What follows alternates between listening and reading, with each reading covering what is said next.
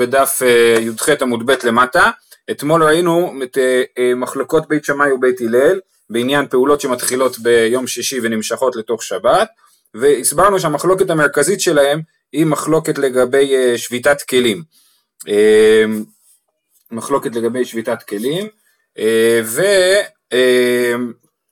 אבל יש עוד מחלוקות ביניהם, ויש גם עוד הסכמות ביניהם. בסדר, אז אנחנו צריכים לאט לאט לראות איך אנחנו מסדרים פה את כל העסק, וזה מה שאנחנו נמשיך לעשות היום. זאת אומרת, לראות את ההקשר, עוד הקשרים שבהם הם נחלקו או הסכימו. אז אנחנו בדף י"ח עמוד ב' למטה, בברייתא.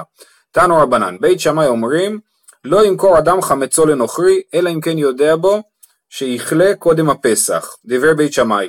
ובית הלל אומרים, כל זמן שמותר לאוכלו, מותר למוכרו. אז יש פה מחלוקת מאוד מאוד דומה, בעניין פסח, שמזכירה את המחלוקת שהם לעניין שבת. האם אני יכול למכור חמץ לגוי? עכשיו לא מדובר פה על מחירת חמץ של היום, מדובר על מחירת חמץ אמיתית. אני עכשיו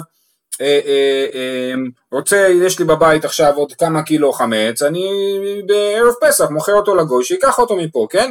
בית שמאי אומרים, אסור למכור זה, אלא אם כן אני יודע שיחלה בו, שיחלה קודם הפסח, תודה על הדף, כן? ובית הלל מתירים, זאת אומרת, גם כמו שדיברנו אתמול על זה, שבית שמאי אומרים שהשביתה היא שביתה של החפצים שלי, אז גם החמץ שלי צריך לשבות לפני פסח, לכן אם אני מוכר לגוי חמץ, ואין לו מספיק זמן לאכול אותו עד פסח, אז אסור לי למכור לו את החמץ, אני צריך לשרוף אותו. ובית הלל מתירים, כפי שאנחנו נוהגים, כל זמן שמותר לאוכרו, לא מותר למוכרו, עד סוף שעה רביעית, עד תחילה שעה חמישית, מותר למכור את החמץ, כי מותר לאכול אותו עדיין.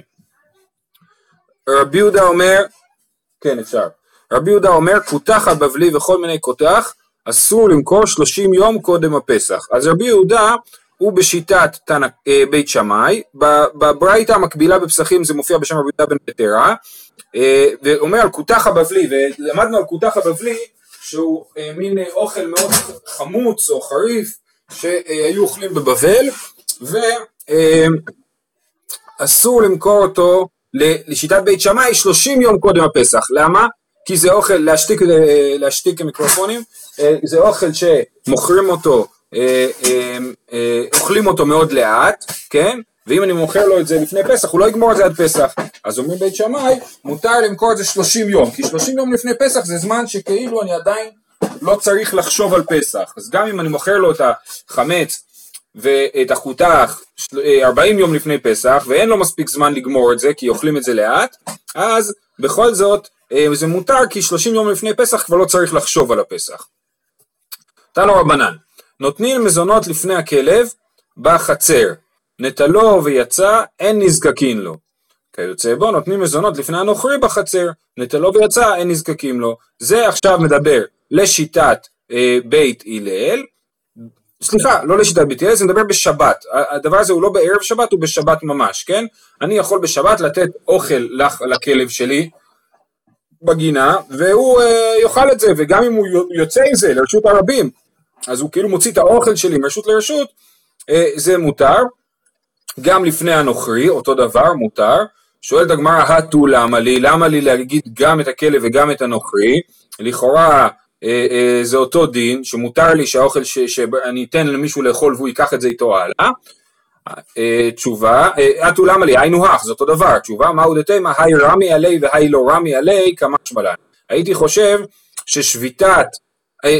סליחה, שאני חייב להאכיל את הכלב שלי, לכן אני בדוחה, כי כתוב, ונתת לי ונתך, ואכלת ושבעת, אז הייתי חושב שבגלל שאני חייב להאכיל את הכלב, אז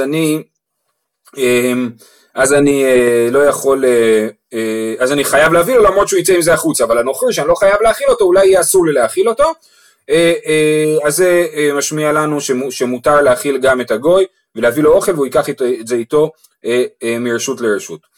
תנו רבנן, כן? למה לא אגיד, אני אגיד לך, אני חושב שאפשר גם להגיד סברה הפוכה, כי הכלב, שביטת הכלב היא עליי, אז אני דווקא כאילו עובר בזה שהוא לוקח את המזון מרשות לרשות, והגוי לא אכפת לי בזה שהוא לוקח את הגוי, זאת אומרת אם הייתי אומר רק את הגוי, הייתי אומר, אולי לבעל חיים זה אסור, כי הוא ייקח את זה ויוציא את זה מרשות לרשות, ויש לי דין של שביטת בהמתו. אז יכול להיות שזה הצד השני של המטבע. בסדר?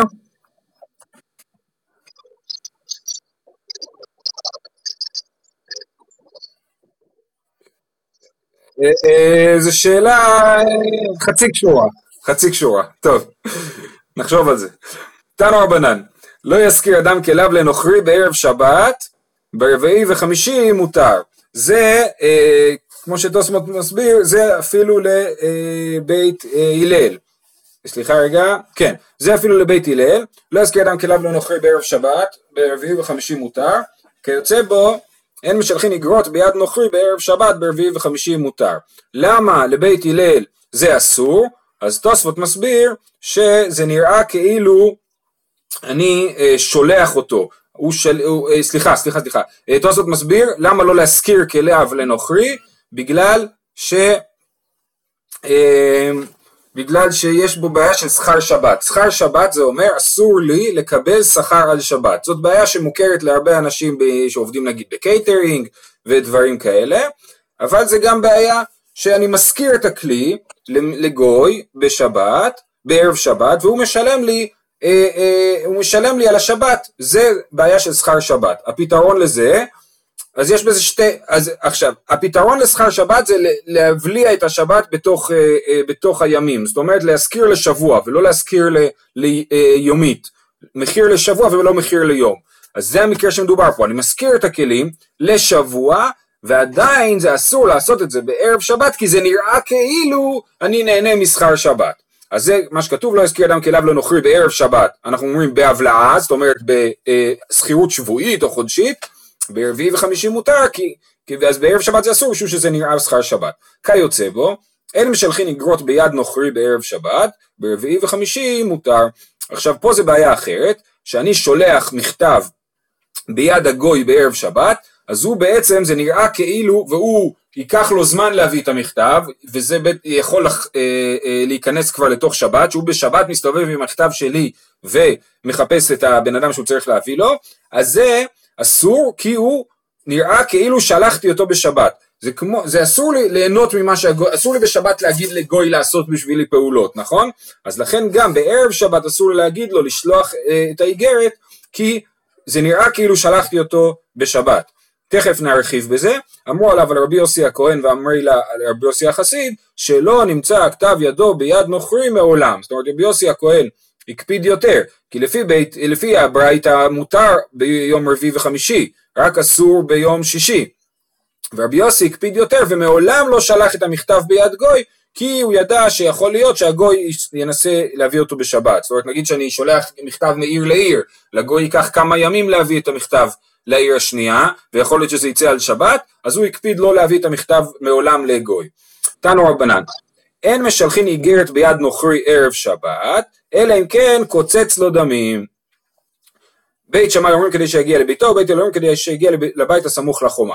אז מה זה אומר לקצוץ לו דמים? אז אמרנו שיש בעיה לעשות שליח לגוי. למה? כי הגוי עובד בשבילי, הוא שליח שלי, אנחנו אומרים שלוחו של אדם כמותו לחומרה, כן? זאת אומרת, נכון, אנחנו אומרים שלוחו של אדם כמותו, אבל פה בעצם לא היינו צריכים להגיד שלוחו של אדם כמותו, כי הוא גוי ולא יהודי, אבל לחומרה אנחנו אומרים על הגוי, כן שלוחו של אדם כמותו, ולכן אני לא יכול לשלוח גוי בשבת. אבל אם אני משלם לו כסף בקבלנות ולא בסחירות,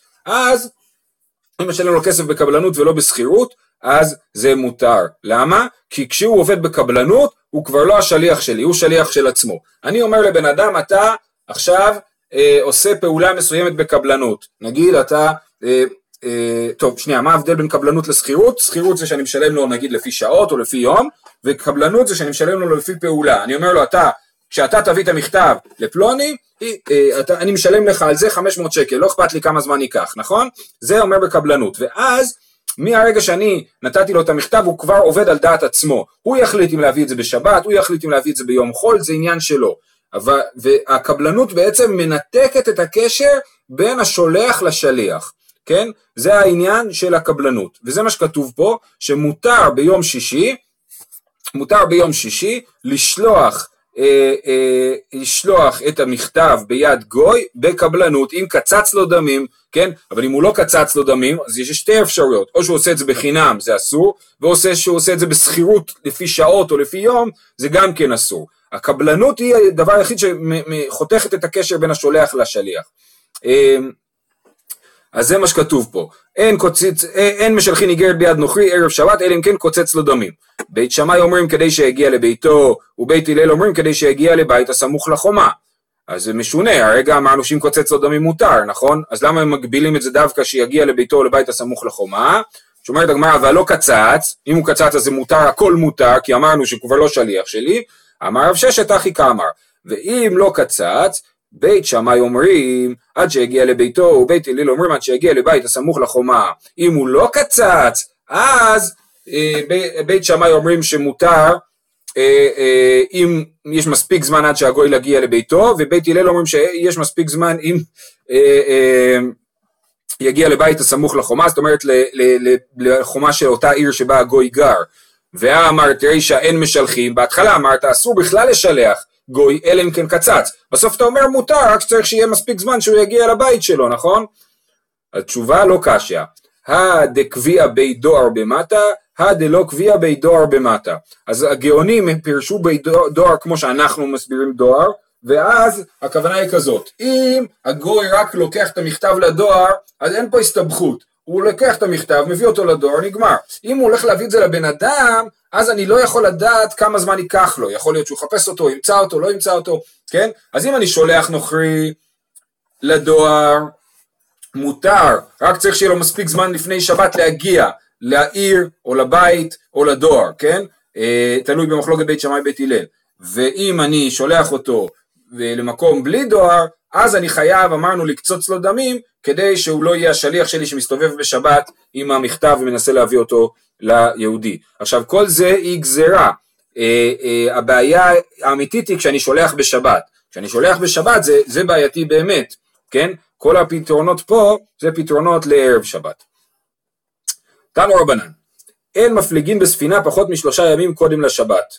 במה דברים אמורים לדבר רשות? אבל הדבר מצווה שפיר דמי. עכשיו פה באמת יש 6 שיטות של הראשונים, למה אסור להפליג בספינה? מה הבעיה להפליג בספינה? אז נגיד את המרכזיות, יש פה כאלה שאמרו שהבעיה היא בעיה של תחומים, כן? של יציאה מחוץ לתחום, לכן אסור להפליג בספינה ביום שישי, כי אתה תצא מחוץ לתחום בשבת, יותר מ2000 אמה. יש כאלה שאמרו, עריף אמר שזה בגלל מחלת ים, כן? אז בגלל מחלת ים, אסור לך, ואם אתה מפליג 3 ימים לפני, אז כבר אתה מתרגל לים, וכבר אין לך מחלת ים, והתוס, זה לא עונג שבת, אתה מראש מכניס את עצמך למצב, שאתה הולך לסבול בשבת, זה הבעיה. וזה הריף אמרנו, התוספות אומרים שזה גזירת דרבנן משום, שמא יעשה חבית של שייטין, כמו שאסור לנגן, שמא יתקן כלי שיר, אז אסור לשוט בגלל שמא יתקן כלי שייט. ואחרון חביב, נגיד את שיטת בעל המאור, שיש שיטה מעניינת שגם לדעתי נפסקה להלכה, שהוא אומר שבעצם ברור שאתה תצטרך לחלל שבת, אם אתה עולה לספינה ביום שישי, אתה תצטרך לחלל שבת, כי אתה בספינה, ותצטרך לפרוס איזה מפרס, או לקשור איזה קשר, כל מיני פעולות שצריך לעשות אותן בשבת,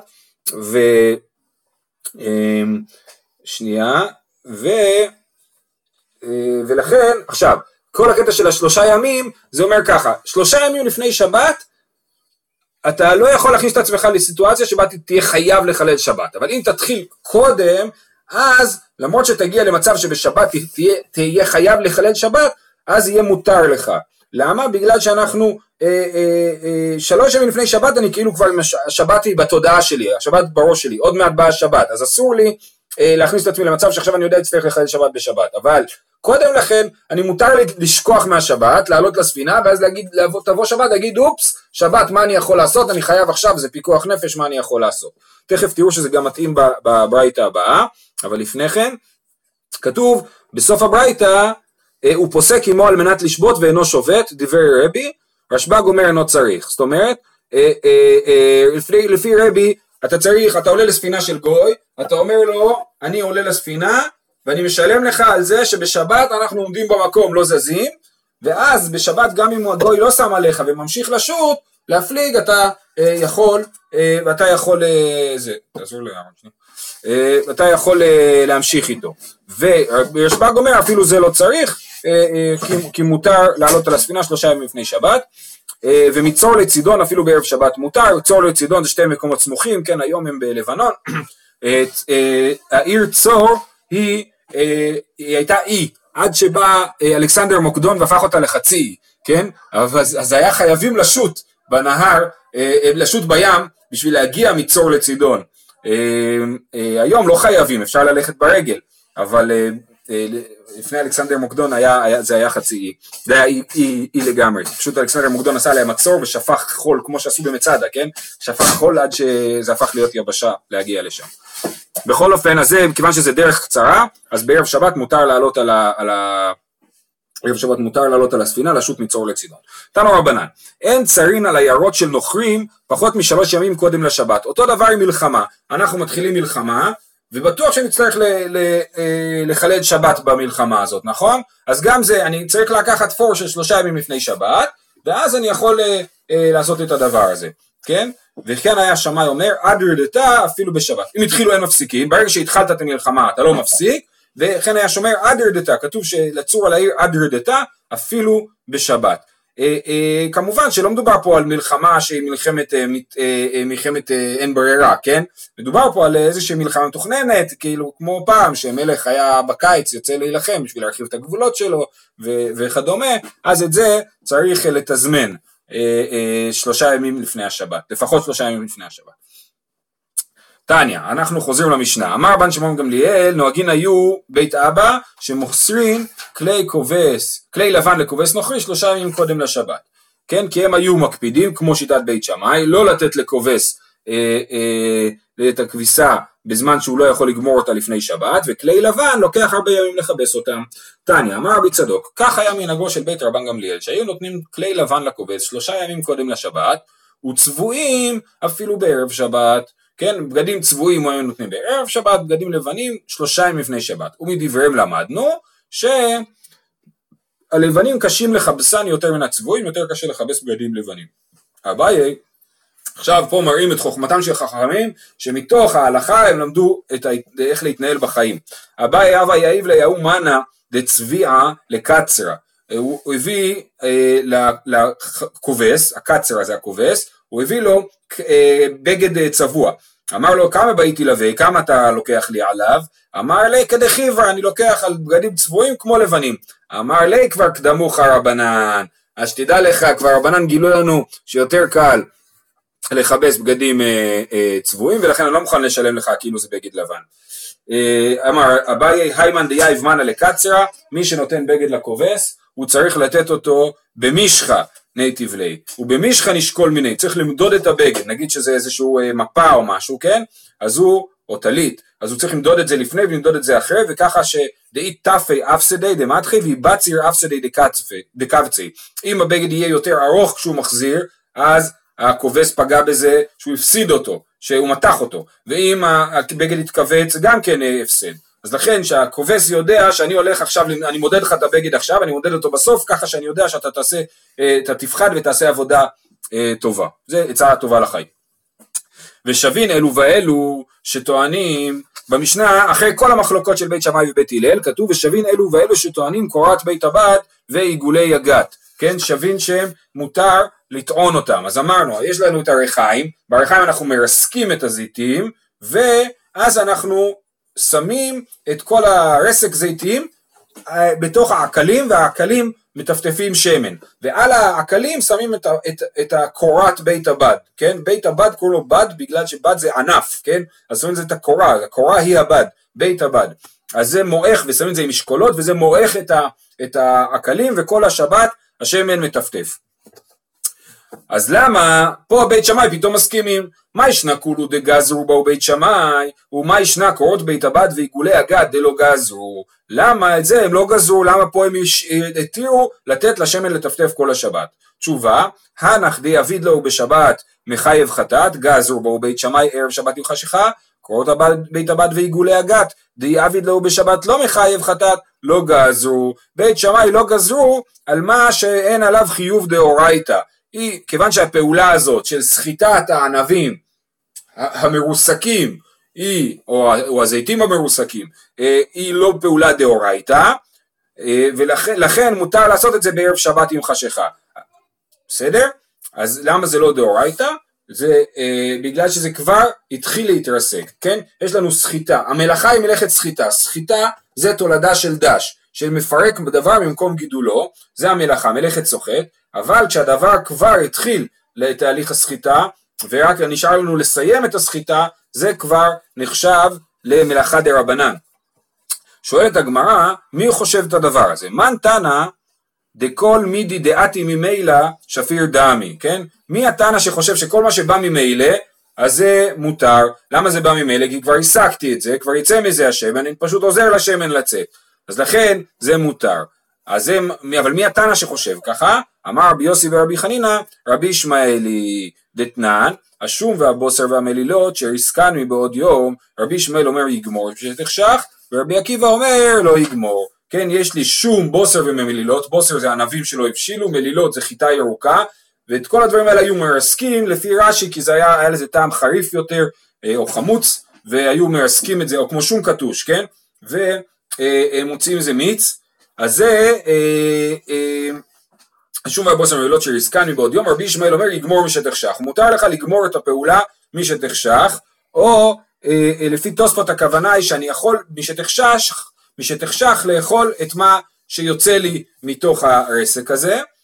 אז רבי ישמעאל אומר יגמור שתחשך, ורבי עקיבא אומר לו יגמור. אז אנחנו כמו שיטת רבי ישמעאל שחושב שמותר לגמור מי שתחשך, ולכן בית שמאי מתירים. אבל לפי רבי עקיבא שחושב שאסור לגמור מי שתחשך, הוא היה אומר שבית שמאי אוסרים גם לטעון את קורות בית הבד, כי זו אותה פעולה של לגמור את הריסוק. ורבי אלעזר אמר, רבי אלעזרי, אז זה קצת מבלבל, יש פה רבי אלעזר האמורא, בשם רבי אלעזר התנא, רבי אלעזר בן פדת הוא האמורא, רבי אלעזר בן שמוע הוא התנא. רבי אלעזר אמר, רבי אלעזרי, דתנן, חלות דבש שריסקן בערב שבת ויצאו מעצמן אסור. אותו דבר, חלות דבש בכוורת, אני מוציא את החלה, מרסק אותה ונותן לדבש להישפך לתוך כלי או משהו, אז אסור, ורבי אלעזר מתיר, כן? אז רבי אלעזר מתיר. אז יש לנו פה שני תנאים שיכול להיות שהם בעלי הדעה שמופיעה במשנה, שגמר הריסוק מותר בשבת.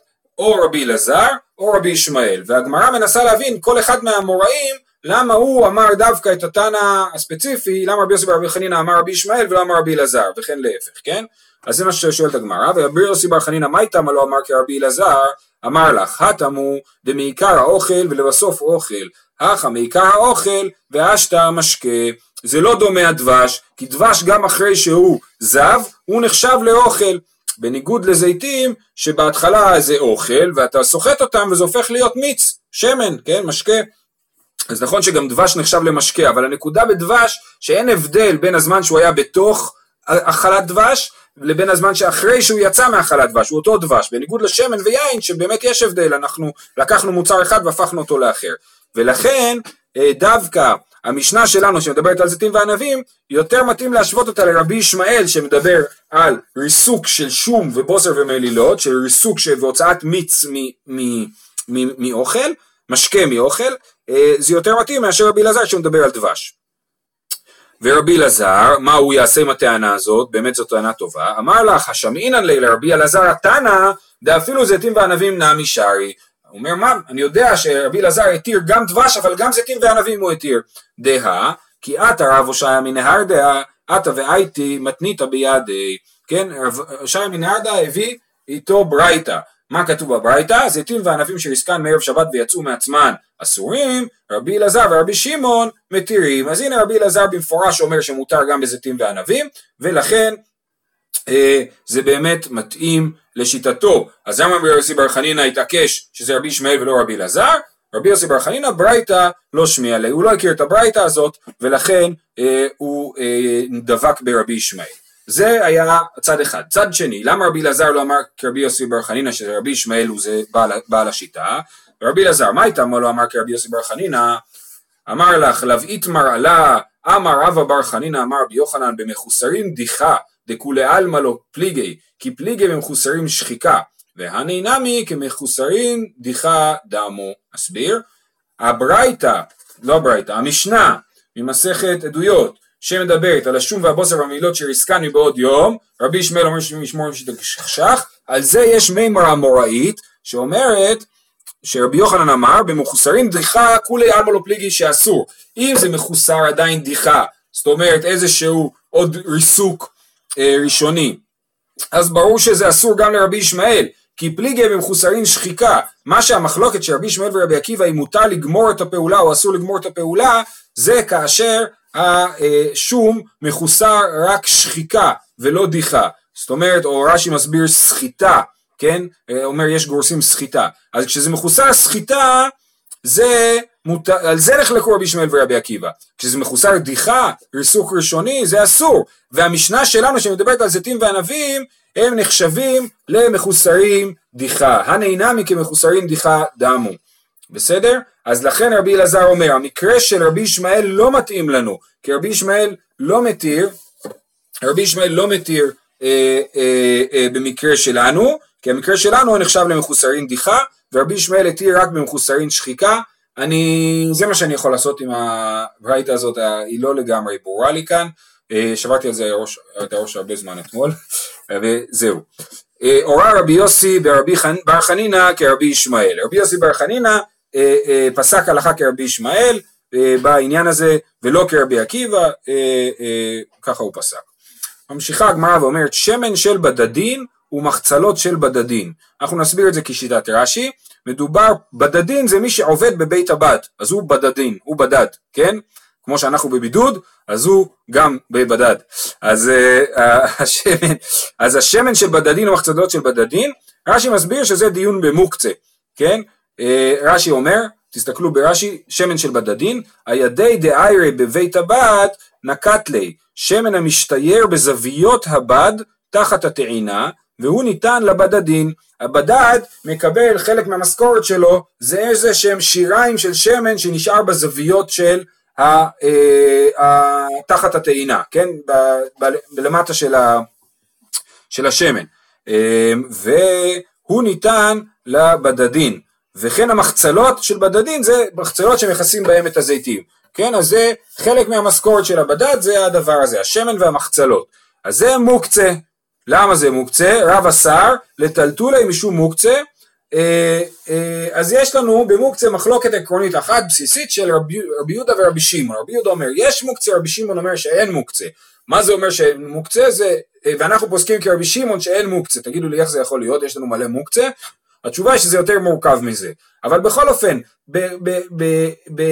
ביחס למוקצה, יש את השיטה המקילה של רבי שמעון, שנוטה לומר על רוב הדברים שהם לא מוקצה, תכף נראה דוגמה יותר טובה, ורבי יהודה חושב שיש מוקצה, שהרוב העולם הוא מוקצה, כן? אז השמן של בדדין וחצוצות של בדדין, רב עשה, רב חושב שזה מוקצה, כי זה לא היה מיועד לשימוש בשבת, ושמואל מתיר את זה, כי הוא חושב שאין מוקצה, זאת אומרת רב פוסק כרבי יהודה, ושמואל פוסק כרבי שמעון. הני קרחי דזוזי, שזה מחצלות גם כן שמכסים איתם את הסחורה, גם כן רב השר ושמואל שרי, למה? כי זה שייך לסחורה, אז הם יועד להכסות את הסחורה, אז אי אפשר לטלטל את זה בשבת, אי אפשר לשנות את הייעוד של זה בשבת, וזה בדיוק הדוגמה שעכשיו נראה אותה. אמר רב נחמן, וזה מדבר על יום טוב, עז לחלבה, ורחל לגיזתה, ותרנגולת לביצתה, וטורי דרידיה, שברים של חרישה, ותמרי דאיסקה, תמרים שמיועדים למכור, רב השר ושמואל אמר מותר, גם יפלגי בפלוגתא דרבי יהודה ורבי שמעון, אז כל זה, אני רוצה לשחוט ביום טוב עז, כן? אז יש לי עז שאני מגדל אותה לחלב, אבל ביום טוב בא לי לשחוט אותה, האם מותר או אסור? אותו דבר, תרנגולת, יש לי תרנגולת מטילת ביצים, יש לי תרנגולת שלא מטילה ביצים, אותה אני ברור מתכוון לשחוט, אבל יש לי תרנגולת שהיא מטילה ביצים, אז זה תרנגולת שלביצתה. אותו דבר, שור לחרישה ותמרי לעסקה, כל הדברים האלה, כשנכנס יום טוב, אני לא תכננתי להשתמש בהם, כן? האם מותר לי ביום טוב לשנות את דעתי? אז זה דוגמה מצוינת למוקצה למחלוקת רבי יהודה ורבי שמעון. באופן עקרוני ניתן להגיד בהכללה שהמחלוקת רבי יהודה ורבי שמעון היא כזאת. רבי יהודה אומר כל דבר שאתה רוצה להשתמש בו בשבת אתה צריך להכניס אותו לתוך העולם שלך לפני שבת. אתה אומר בזה אני אשתמש בשבת, בזה אני אשתמש בשבת. כל דבר שהדבר הפשוט הוא שתשתמש בו בשבת, אז זה בעולם שלך. כל דבר שלא אמרת אני אשתמש בו בשבת, אני מגזים קצת, כן? אבל שהתודעה שלך לא הייתה שתשתמש בזה, אז הוא מוקצה. רבי שמעון אומר הפוך. כל דבר הוא מוקצה כשאתה היה לך ברור שלא תשתמש בו בשבת, הקצת אותו מדעתך באופן אפילו אקטיבי, אז הוא מוקצה, אבל כל עוד לא הקצת אותו מדעתך, הוא לא מוקצה. זאת מחלוקת רבי יהודה ורבי שמעון, וזה בדיוק הדוגמאות האלה. יש לי עז, בעיקרון, לא תכננתי להשתמש בה, אני עז מגדלת חלב, אבל מה? ביום טוב נתקעתי, אמרתי וואלה אין לי בשר, אז רבי שמעון אומר מותר לך לשחוט אותו, למה? כי אתה לא אמרת אני בעז הזאת לא משתמש בשבת, היא פשוט עז שעומדת לחלב. אבל לפי רבי יהודה, כיוון שמראש לא אמרת אני הולך להשתמש בעז הזאת, אז זה אסור. וזאת מחלוקת רבי יהודה ורבי שמעון, וזאת מחלוקת רב ושמואל. רב פוסק רבי יהודה ושמואל פוסק רבי שמעון, ואני אמרתי שאנחנו פוסקים הלכה בשבת כרבי שמעון, וביום טוב זה מחלוקת, הספרדים מחמירים כרבי יהודה והאשכנזים מקילים כרבי שמעון. ממשיכה כמו הסיפור, ההוא תלמידה דאורי בחרתא דארגיז כרבי שמעון. הוא היה במקום שנקרא חרתא דארגיז, והורה הלכה כרבי שמעון. שם תהיה רב עם נונה, רב עם נונה החרים אותו, כן? אז הוא אומרת הגמרא, מה פתאום, בגלל שהוא פסק הלכה כשמואל, כרבי שמעון, אז מחרימו אותו, והיה כרבי שמעון סביר עלן. מה? וגם חוץ מזה אומרת הגמרא, גם אנחנו חושבים כרבי שמעון, איך רב עם נונה החרים אותו על זה שהוא פסק הלכה כמו מה שאנחנו חושבים שהוא הלכה? תשובה, באתרי דרבבה, לא ייבא אלי למעבד האחי, כן? זה היה, הסיפור הזה קרה במקום שתחת מרותו של רב, ולכן לא היית יכול לעשות את זה, אסור לך לעשות את זה. זה באמת מזכיר את כל הפסיקות של היום, כן? כל פסיקה באינטרנט היא נורא בעייתית, כי בסופו של דבר למקום יש מרא דאתרא, והמרא דאתרא הוא מחליט. היום הדבר הזה לא כל כך עובד, אבל תחשבו על זה. אם היה לנו באמת עולם פשוט יותר, אז כל שאלה כזאת היו הולכים לרב של היישוב. הרב של היישוב היה אומר כן או לא, ככה מגיעות פסיקות וכל אחד לא יודע אם לסמוך על זה, לא לסמוך על זה, אני לא יודע מה לעשות, כי אם אנחנו כן סומכים על הפסיקה הזאת או לא, זה מה שאיתן מקודם אמר ליל הסדר בזום, לא יודע, אני לא יודע מה לעשות, צריך לשאול את הרב היישוב, מה הבעיה שזום, אני לא יודע איזה יישוב לשאול, את הרב שמי שמקבל את הזום או את הרב שמי ששולח את הזום, בכל אופן, אז טוב, עכשיו יש פה עוד סיפור, אני לא מבין בכלל למה ההקשר שלו פה, אני תראי תלמידי, חד מציל בחד מנה וחד מציל בארבע וחמש מנה, כמפלגי בפלוגתא דרבא בר זבדא ורב הונא. יש מחלוקת לגבי להציל מהשריפה, האם אפשר להציל מהשריפה רק בכלי אחד או בהרבה כלים, והיה שני תלמידים, אחד היה מציל בכלי אחד, אחד היה מציל בהרבה כלים, והם נחלקו במחלוקת רבא בר זבדא ורב הונא. אין לי מושג למה זה מופיע פה, הסיפור הזה באמת זה לא קשור, ולא ראיתי מישהו שהסביר בינתיים את הדבר הזה. את המשנה אנחנו נקרא מחר, וגם מחר בעזרת השם נסיים בשעה טובה את פרק ראשון, לכבוד ראש חודש ניסן, נסיים את פרק ראשון בעזרת השם, שיהיה לכולם יום מצוין.